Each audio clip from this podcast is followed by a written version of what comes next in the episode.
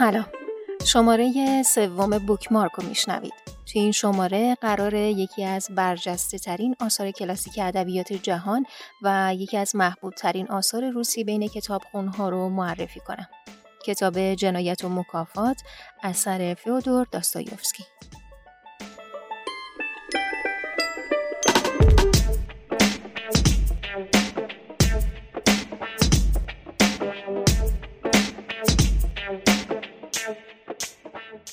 جنایت و مکافات رومانی مشهور که توسط داستایوفسکی نویسنده روس در سن 45 سالگیش توی سال 1866 منتشر شد.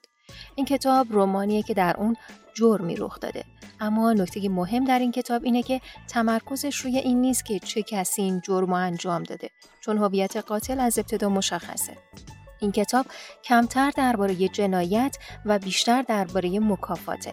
رومانی درباره مواجهه اخلاقی با جرم و جنایت در فضیلت عذاب وجدان و انسانیت و رنج.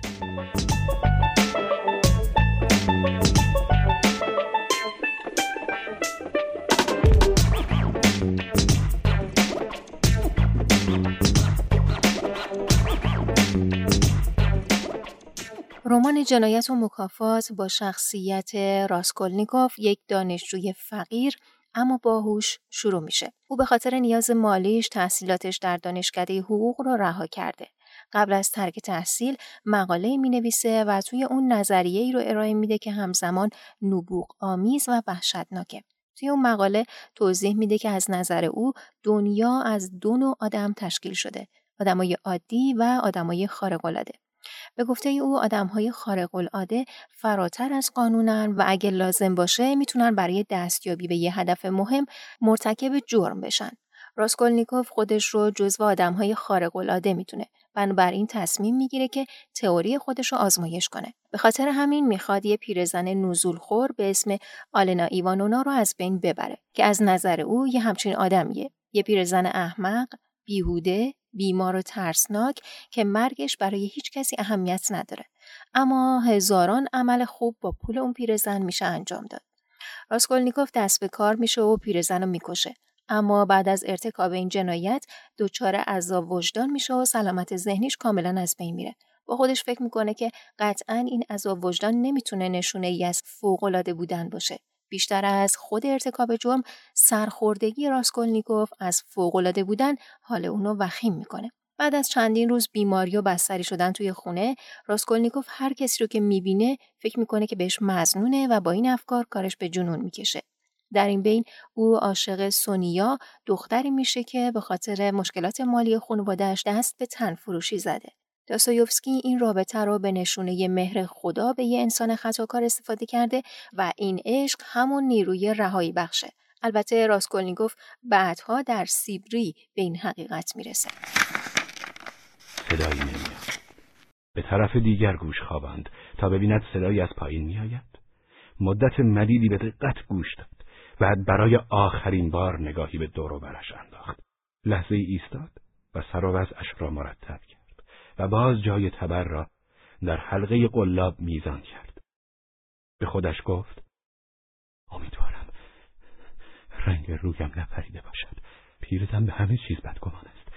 بهتر نیست باز کمی صبر کنم تا تپش قلبم آرام بگیرد. اما تپش قلبش آرام نمی گرفت. دیگر طاقت نیاورد. دستش را آهسته روی زنگ گذاشت و. پیرزن البته در خانه بود اما هم بدگمان بود و هم تنها. و راسکولنیکوف با خصوصیات اخلاقی او چندان ناآشنا نبود. یک بار دیگر گوش به در چسباند. معلوم نیست شمش تیز شده بود که احتمالش فوقالعاده ضعیف است یا واقعا صدایی شنید. به هر حال یک مرتبه به نظرش آمد صدای ضعیفی به گوشش خورد. مثل اینکه دستی دستگیره در را با احتیاط زیاد گرفت. مثل اینکه خشخش دامنی هم دم در بلند شد. کسی آرام و بی صدا درست پشت در ایستاده بود و درست مثل خود او که بیرون گوش ایستاده بود از تو با شش دنگ حواس گوش می‌داد و بعید نبود گوشی هم به در چسبانده باشد. عمدن خودش را کمی جابجا کرد و زیر لب نقنقی کرد تا خیال نکنند خود را قایم کرده است. بعد زنگ سوم را زد. منتها آرام با وقار و بدون کوچکترین نشانه بیقراری. بعدها که به یاد این ماجرا میافتاد این لحظه مثل تصویری روشن واضح و محو نشدنی در ذهنش نقش میبست. اما هرچه فکر می‌کرد آن همه هیلگری را از کجا آورده بود؟ عقلش به جایی نمی‌رسید. به خصوص که گاهی احساس می‌کرد مغزش از کار افتاده و حواس خود را از دست داده است. دمی بعد شنید که دستی چفت در را کشید.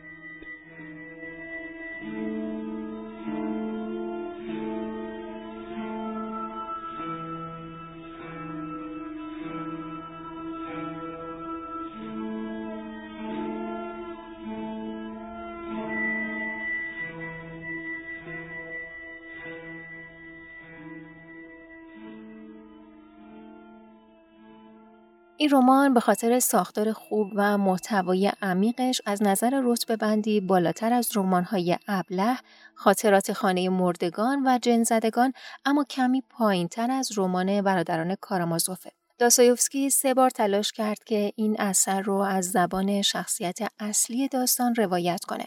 اما در نهایت اون رو به روایت ساده سوم شخص مفرد که قالب نهایی رمان بود نوشت. یک بار دیگر ناگهان به سرش زد که همه چیز را واگذارد و فرار کند. اما این حال بیشتر از دمی نپایید.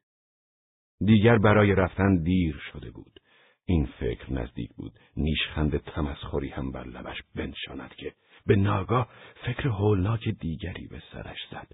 ناگهان خیال کرد پیرزن هنوز زنده است و ممکن است به هوش بیاید. دسته کلید گنج را گذاشت و سراسیمه به سراغ جسد رفت. تبر را برداشت. یک بار دیگر روی سر پیرزن بالا برد. اما فرود نیاورد. شکی نبود که مرده است. خم شد و از نزدیک وارسی کرد به وضوح دید که جمجمش شکافته و یک طرفش هم کمی خرد شده است. نزدیک بود انگشت هم بزند اما فوری دستش را پس کشید. چشمش خوب می‌دید. لازم نبود دست بزند. در این فاصله برکه از خون کف اتاق جمع شده بود. ناگهان چشمش به روبان دور گردن پیرزن افتاد. روبان را گرفت و کشید اما محکم بود و پاره نشد. تازه خیس خون بود. اما کمی درباره نویسنده بشنویم.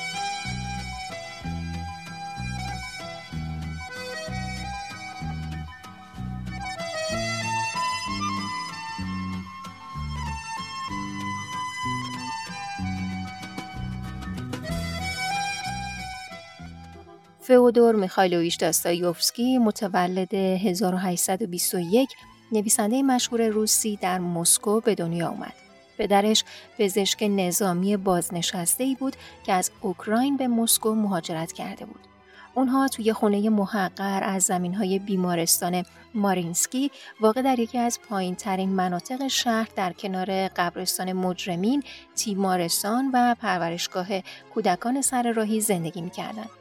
هرچند والدینش بهش سخت می‌گرفتن اما او دوست داشت که در حیات بیمارستان یعنی جایی که بیمارها آفتاب می‌گرفتن قدم بزنه کنار اونها بشینه و داستانهای اونا رو بشنوه در سال 1834 همراه با برادرش به مدرسه شبانه روزی منتقل شدن و توی سن 15 سالگیش مادرش رو از دست داد. در همون سال امتحانات ورودی دانشکده مهندسی نظامی رو در سن پترزبورگ با موفقیت پشت سر گذاشت و در تابستان 1839 هم خبر فوت پدرش بهش رسید. در 1843 با درجه افسری از دانشکده نظامی فارغ و تحصیل شد و در اداره مهندسی وزارت جنگ مشغول به کار شد. اما یه سال بعد از کارش استعفا داد و سراغ نویسندگی رفت. توی زمستان 1845 رمان کوتاه بیچارگان رو نوشت که به این ترتیب وارد محافل نویسنده های رادیکال و ساختار شکن بزرگ در سن پترزبورگ شد. و اینطوری شد که برای خودش شهرتی کسب کرد. دو سال بعد داستانهای همزاد، آقای پروخارچین و زن صاحبخانه رو نوشت. یه جاسوس پلیس توی این محفل رخنه کرد و موضوعات بحث این روشنفکرها رو به مقامات امنیتی روسیه گزارش داد. پلیس هم در سال 1849 اونو به جرم براندازی حکومت دستگیر کرد. دادگاه نظامی برای اون تقاضای حکم اعدام داد که در 19 دسامبر مشمول تخفیف شد و به چهار سال زندان در سیبری و بعد خدمت در لباس سرباز ساده تغییر پیدا کرد. اما اونو تا پای دار بردن و اونجا حکم بخششش رو خوندن. تجربه شخصی او از قرار گرفتن در آستانه مرگ باعث شد که به تاریخ و اون زمان مشخص از یک منظر ویژه نگاه کنه. در زمان تبعید و زندان دچار حملات سر می‌شد. در سال 1854 از زندان بیرون اومد و با خانومی آشنا شد و چند سال بعد باش ازدواج کرد. اما این دوستی و وصلت غم و غصه رو بیشتر کرد و توی نوشتهاش از اون زن به عنوان یه موجود طماع و سطحی و سبکسر یاد می‌کرد. در سال 1859 بالاخره با لغو تبعیدش موافقت شد و به سن پترزبورگ برگشت. اما همچنان زیر نظر پلیس بود. تو این شهر دوباره با محفل‌های ادبی و هنری رابطه برقرار کرد. در سال 1865 فقر مادی بهش فشار آورد. طلبکارها و رباخارها بهش هجوم می آوردن طوری که زندگیش به حراج گذاشته شد. داستایوفسکی کار نوشتن کتاب جنایت و مکافات رو بعد از اتمام تبعیدش در سیبری شروع کرد. این رمان اولین بار به صورت سریالی و توی دوازده قسمت در روزنامه پیامآور روسیه منتشر شد. جنایت و مکافات همینطور به عنوان اولین رمان بلوغ داستایوفسکی شناخته میشه. بعد از اینکه از تبعید برگشت با وجود اینکه بسیار تنگ دست بود اما سرپرستی خانواده برادر تازه فوت شده خودش رو هم به عهده گرفت و از لحاظ مالی به شدت در مزیقه بود. از طرفی به خاطر دلایل سیاسی و پیشینه‌ای که داشت هیچ کدوم از ناشرها حاضر نبودند که باهاش قرارداد ببندند. در نهایت مجبور شد که علیرغم میل باطنی ایده خودش رو با مدیر مسئول روزنامه پیام روسیه در اون زمان مطرح کنه. در نهایت با طرحش موافقت شد و داستایوفسکی کار نوشتن کتاب رو شروع کرد. رمان جنایت و مکافات در سال 1866 منتشر شد. بعضی معتقدند که این نوشته الهام بخش رمان مسخ بوده. رمان قمارباز هم در همین زمان منتشر شد که از تجربه شخصی او در قمار حکایت داشت. در سال 1881 داستایوفسکی به دنبال خونریزی روی فوت کرد و طبق گفته همسرش اون روز مرگش رو می‌دونست. در تشییع جنازش بیش از سی هزار نفر شرکت کرد.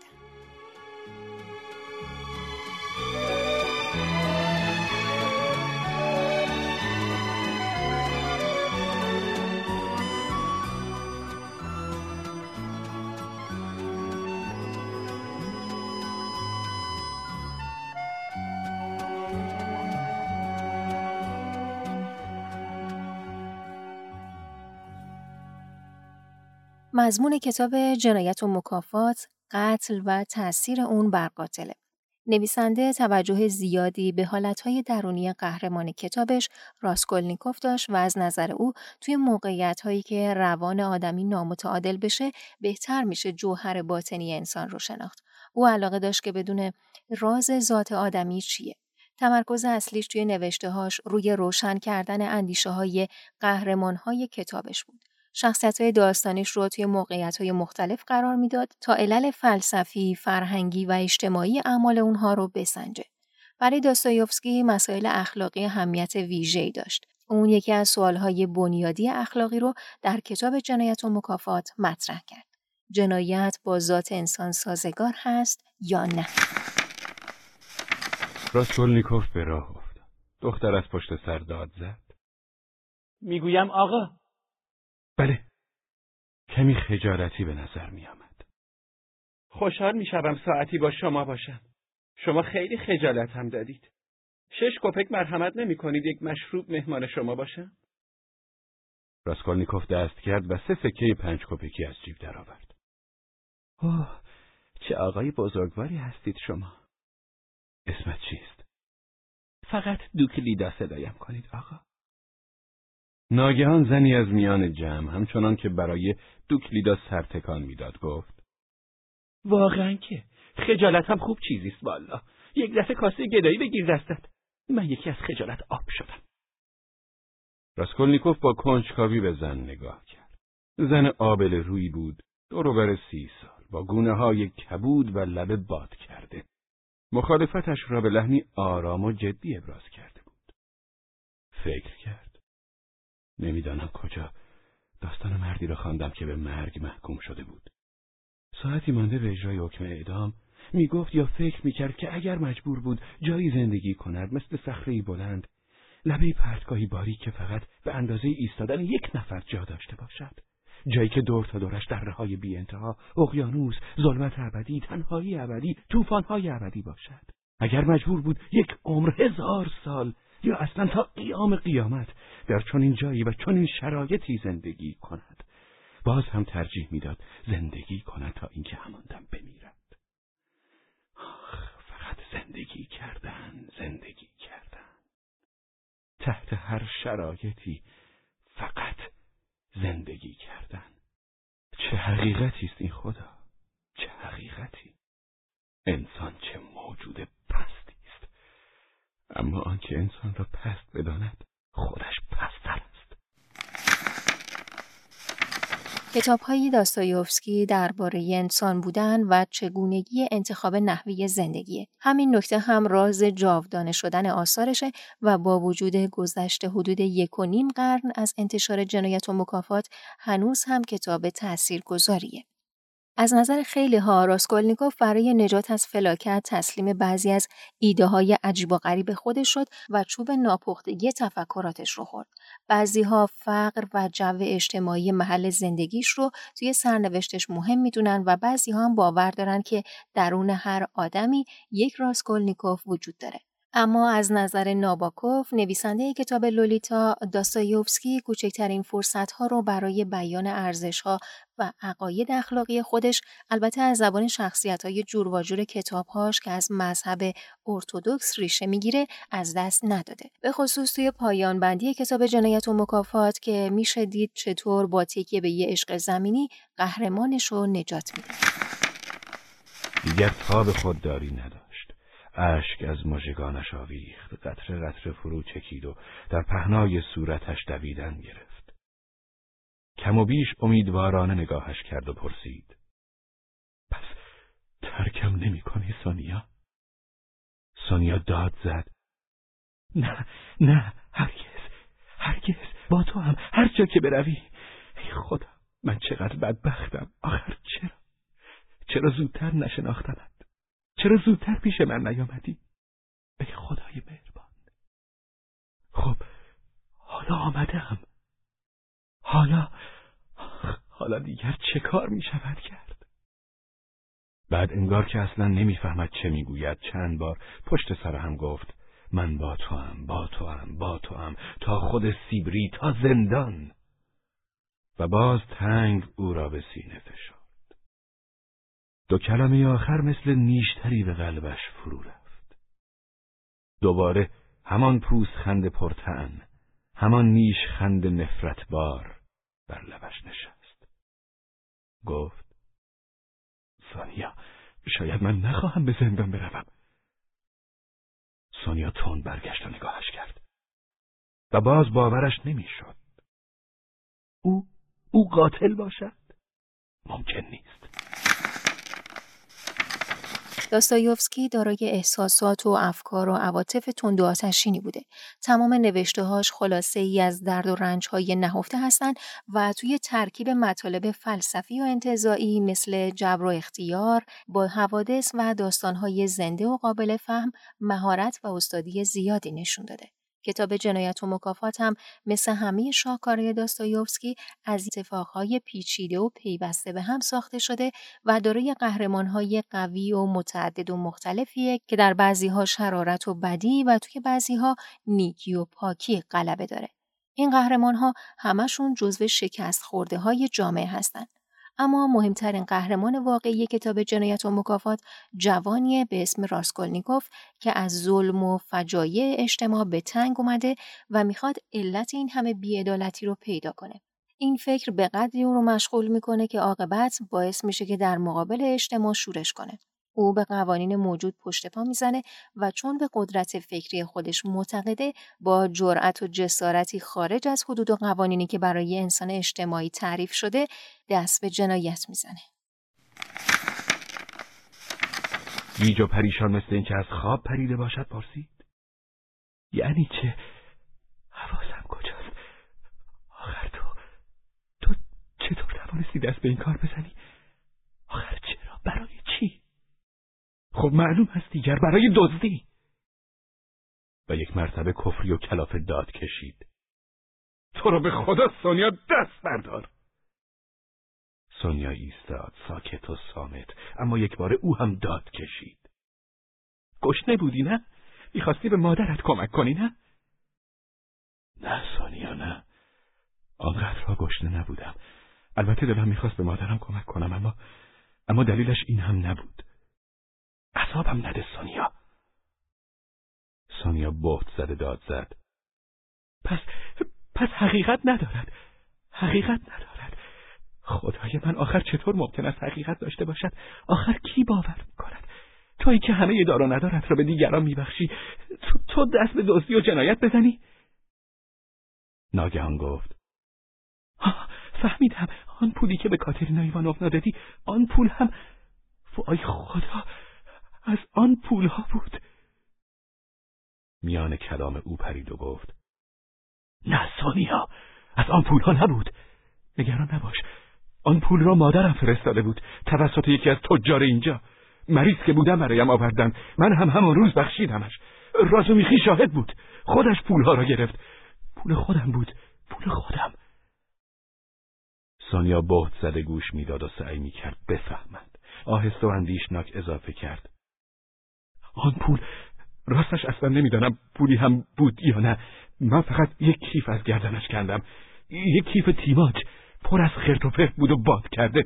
خیلی هم سنگین اما درش را باز نکردم. وقتش را نداشتم. یک مشت زنجیر برداشتم و اینجور چیزها.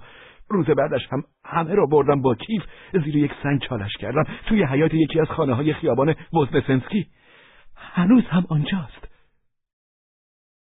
سونیا سراپا گوش بود. اما یک مرتبه مثل غریقی که به پر کاهی چنگ بیاندازد پرسید. تا که چیزی بر نداشتی چرا به قول خودت رفتی دزدی؟ باز مثل اینکه با خودش حرف بزند جواب داد. نمی‌دانم. هنوز هم نمی‌دانم که بالاخره برش میدارم یا نه. و ناگهان به خود آمد. پوزخند غمناکی زد و گفت سرت را درد آوردم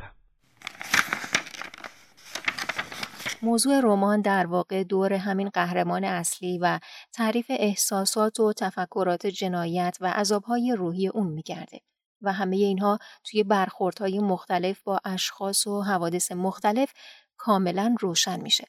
داستان اصلا خارق‌العاده نیست. چیزی که اون رو بزرگ می‌کنه طرز بیان مطالب و تجزیه و تحلیل افکار و احساسات عمیق و پیچیده که همه رو دچار اعجاب می‌کنه.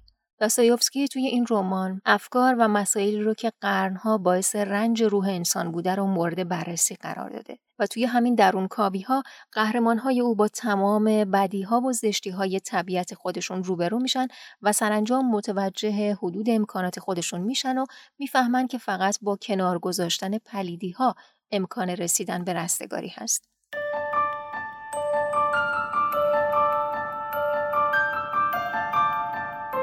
به خاطر درونکاوی های عمیق داستایوفسکی به تشخیص دوگانگی شخصیت انسان پی می‌بره و برای اولین بار توی تاریخ رمان اونو توی داستانهای خودش مطرح می‌کنه که در وجود هر فردی هم گوهر نیکی هست و هم تخم بدی. آدمها به اختیار و بسته به احوالشون یکی از این دو رو بیشتر در خودشون پرورش میدن و به خاطر همین یه انسان آزاد باید به مکافات بدی های خودش برسه و اونو تحمل کنه.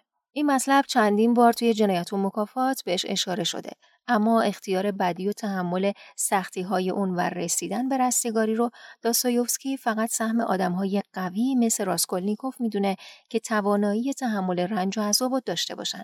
به همین خاطره که او رنج کشیدن رو نشونه عمق تفکر و احساس می‌دونه. یک مرتبه مثل اینکه جان تازه‌ای گرفته باشد با تکیه بر هر کلمه‌ای که به زبان می آورد مرموز اما صادقانه نگاهش کرد و گفت میدانی سونیا اگر از گشنگی کشته بودمش حالا این خیالم نبود. می‌خواهم این را بدانی.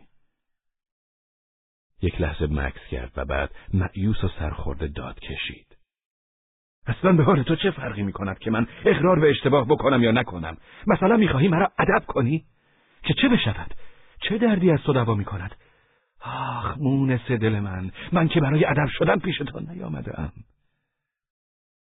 باز سونیا خواست چیزی بگوید اما جلوی خودش را گرفت. دیشب از تو خواستم بیایی تا با هم بگذاریم و برویم. من غیر از تو کسی را ندارم. سونیا شرمگین پرسید. آخر کجا؟ تلخ لبخندی زد و گفت نترس دنبال دزدی و جنایت نمی رویم ما با هم فرق داریم. خیلی فرق داریم. میدانی سونیا؟ حالا فهمیدم. همین حالا فهمیدم که با هم کجا باید برویم. دیشب خودم هم نمی‌دانستم. حالا من از تو فقط یک چیز می‌خواهم. برای همین هم آمدم پیش تو. دلم نمی‌خواهد ولم کنی. ولم که نمی‌کنی سونیا می‌کنی؟ سونیا دستش را فشرد. لحظه ای ساکت شد و با چشمهای پردرد نگاهش کرد. بعد با درماندگی گفت آخر چرا چرا گفتم؟ چرا اعتراف کردم؟ لابد حالا انتظار داری برایت توضیح بدم منتظر نشسته ای که دلیلش را برایت بشکافم. از قیافت پیداست اما من چه می‌توانم بگویم؟ تو یک کلمش را هم نمی‌فهمی. تو فقط می‌توانی دل بسوزانی فقط می‌توانی قصه بخوری. بیا. باز افتاد به گریه کردن و بغل کردن من. دیگر چرا بغلم می‌کنی؟ چون تاب تحملش را نداشتم. چون خواستم بار گناهم را روی دوش یک نفر دیگر بگذارم. چون گفتم بیا تو هم رنج بکش تا من سبکتر شوم. تو چطور می‌توانی یک همچین سفله ای را دوست داشته باشی؟ جنایت و مکافات ترکیبی از رومانی روانشناختی، کشف و شهود، شخصیت محور، فلسفی و تفکرات مختلفی توی کتاب جریان داره. تفکرات اگزیستانسیالیستی، مارکسیستی، فرویدی و تفکرات مسیحی. انگار نویسنده می‌خواد بیه که دنیا هم بیمعنیه و هم پر از بیعدالتی، استثمار و باقی نابرابری ها. فقر هم از موضوعات اصلی توی این رمانه. شخصیت اصلی رمان همه جا هست و تقریبا همه شخصیت ها توی شرایط نامناسبی از لحاظ اقتصادی و اجتماعی زندگی می‌کنن. فقر به نویسنده اجازه میده که خوبی های این شخصیت و همینطور وجه مختلف شخصیت های دیگر رو برای خواننده آشکار کنه. فقر باعث انزوای یک شخصیت و از خودگذشتگی یک شخصیت دیگه میشه. از طرفی یه خانواده رو نابود می‌کنه و از طرف دیگه باعث همدلی بین آدمهای دیگه میشه.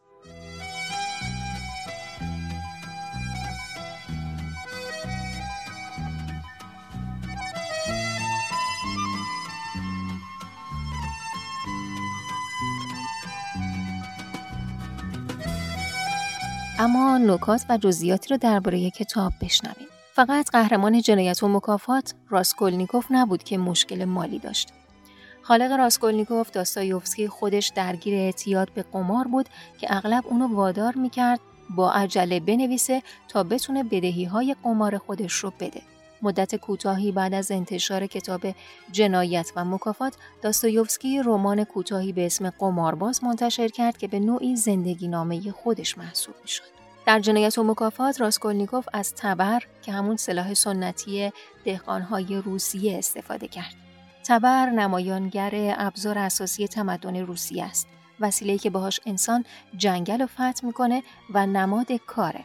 بنابراین انتخاب تبر توسط راسکولنیکوف بعدا توسط مجرمان دیگه توی زندان سیبری مورد تمسخر قرار می‌گیره. از اونجایی که راسکولنیکوف تحصیل کرده است بهش میگن که تو نجیب زاده هستی. تو نباید با دیگه تبر کار کنی. این به هیچ وجه مناسب یه نجیب زاده نیست. نام راسکولنیکوف در جنایت و مکافات به صورت نمادین انتخاب شده. راسکول به معنای شکاف یا دو دستگیه. این اسم گذاری به اختلافی برمیگرده که توی قرن 17 هم توی کلیسای ارتودکس روسیه اتفاق افتاد. داستویوفسکی مسیحی سرسختی بود که نمادهای مسیحی ارتودکس رو در آثار خودش مورد استفاده قرار می‌داد. اسم راسکولنیکوف همینطور یه گزینه مناسبه برای شخصیتی نفاق افکن که میشه به عنوان یه روشنفکر حساس یا یک دیوانه تبرزن اونو به تصویر کشید. رمان جنایت و مکافات در بیش از 25 فیلم مورد اقتباس قرار گرفته. فیلم صامت راسکولنیکوف در سال 1923 توسط کارگردان آلمانی رابرت وینه ساخته شد. این اولین اقتباس سینمایی از این رمان بود. بر اساس این کتاب نسخه های سینمایی و تلویزیونی زیادی از جمله تولیدات آمریکایی، ژاپنی، هندی، فنلاندی، اتحاد جماهیر شوروی و انگلیسی ساخته شد. البته بر اساس این کتاب هیچ فیلمی توسط هیچکاک ساخته نشد. دلیل اینکه هیچکاک با وجود اینکه از علاقمندهای رمان بود اما هیچ وقت فیلمی ازش نساخت این نبود که هیچکاک فکر می‌کرد که این رمان در حد نبوغش نیست چون هیچکاک در یک مصاحبه مشهور وقتی که ازش پرسیده شد چرا یه نسخه سینمایی از جنایت و مکافات نمی‌سازه در جواب گفت در رمان داستایوفسکی کلمات خیلی خیلی زیادی وجود دارند که همشون دارای کارکردی مهم هستند. برای انتقال درست این مفاهیم از نظر سینمایی و جایگزین کردن زبان دوربین به جای کلمه ها باید یک فیلم 6 تا 10 ساعته ساخت. در غیر این صورت نتیجه خوبی نخواهد.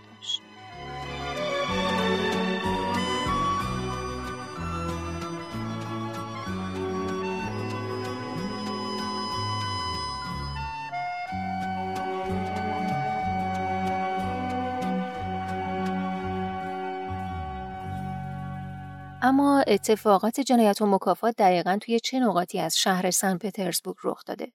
اگه ترجمه دقیقی از کتاب رو بخونید متوجه میشید که داستایوفسکی توی کتابش از شهر سن پترزبورگ نام می‌بره اما برای اسم بردن از اسامی خیابون ها از کلمات مخفف و یا جای خالی استفاده کرده.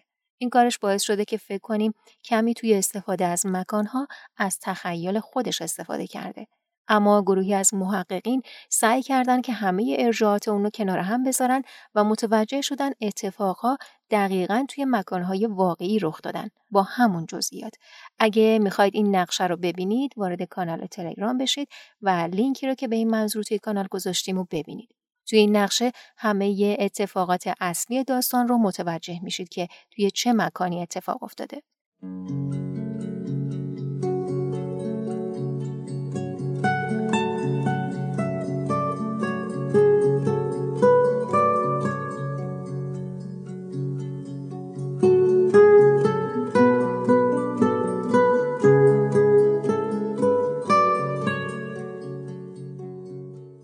کتاب در ایران توسط نشر خارزمی و با ترجمه خانم مهری آهی منتشر شده.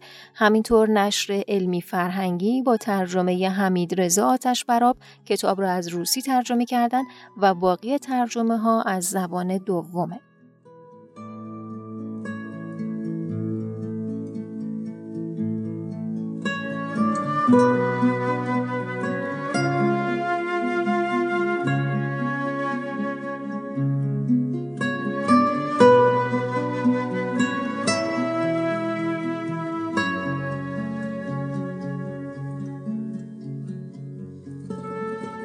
اختلاف درباره پایان بندی جنایت و مکافات یکی از های پرشور محافل ادبیه.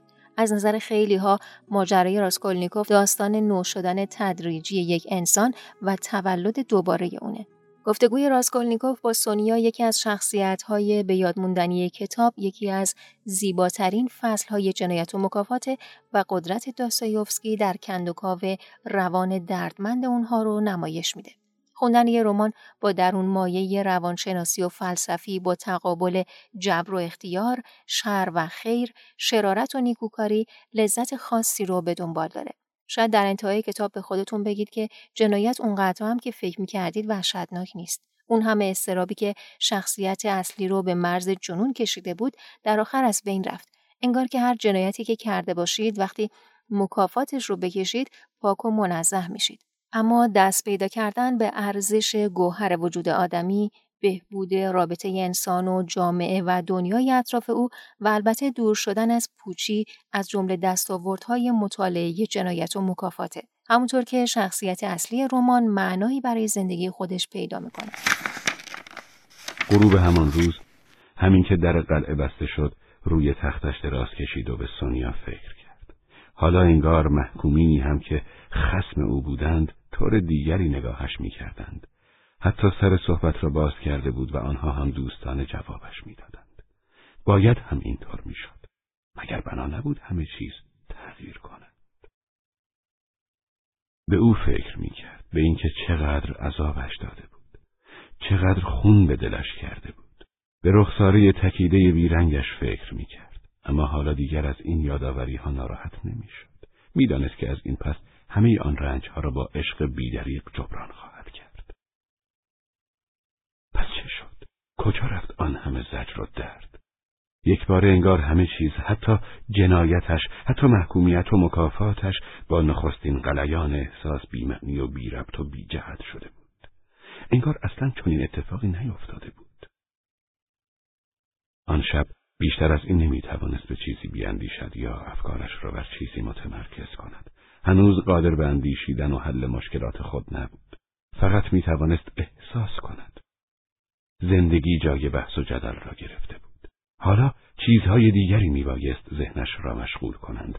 چیزهای دیگری میبایست در وجدانش ابراز وجود کنند.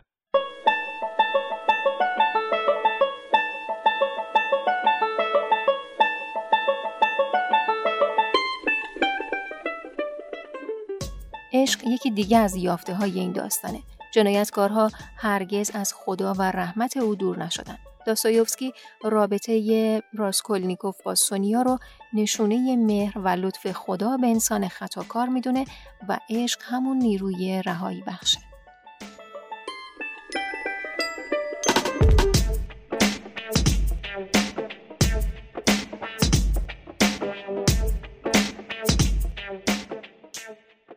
چیزی که شنیدید شماره سوم بکمارک بود. این پادکست رو می‌تونید توی پادگیرها بشنوید. اگر کتاب رو خوندید نظرتون رو با من به اشتراک بذارید. ممنون که منو شنید.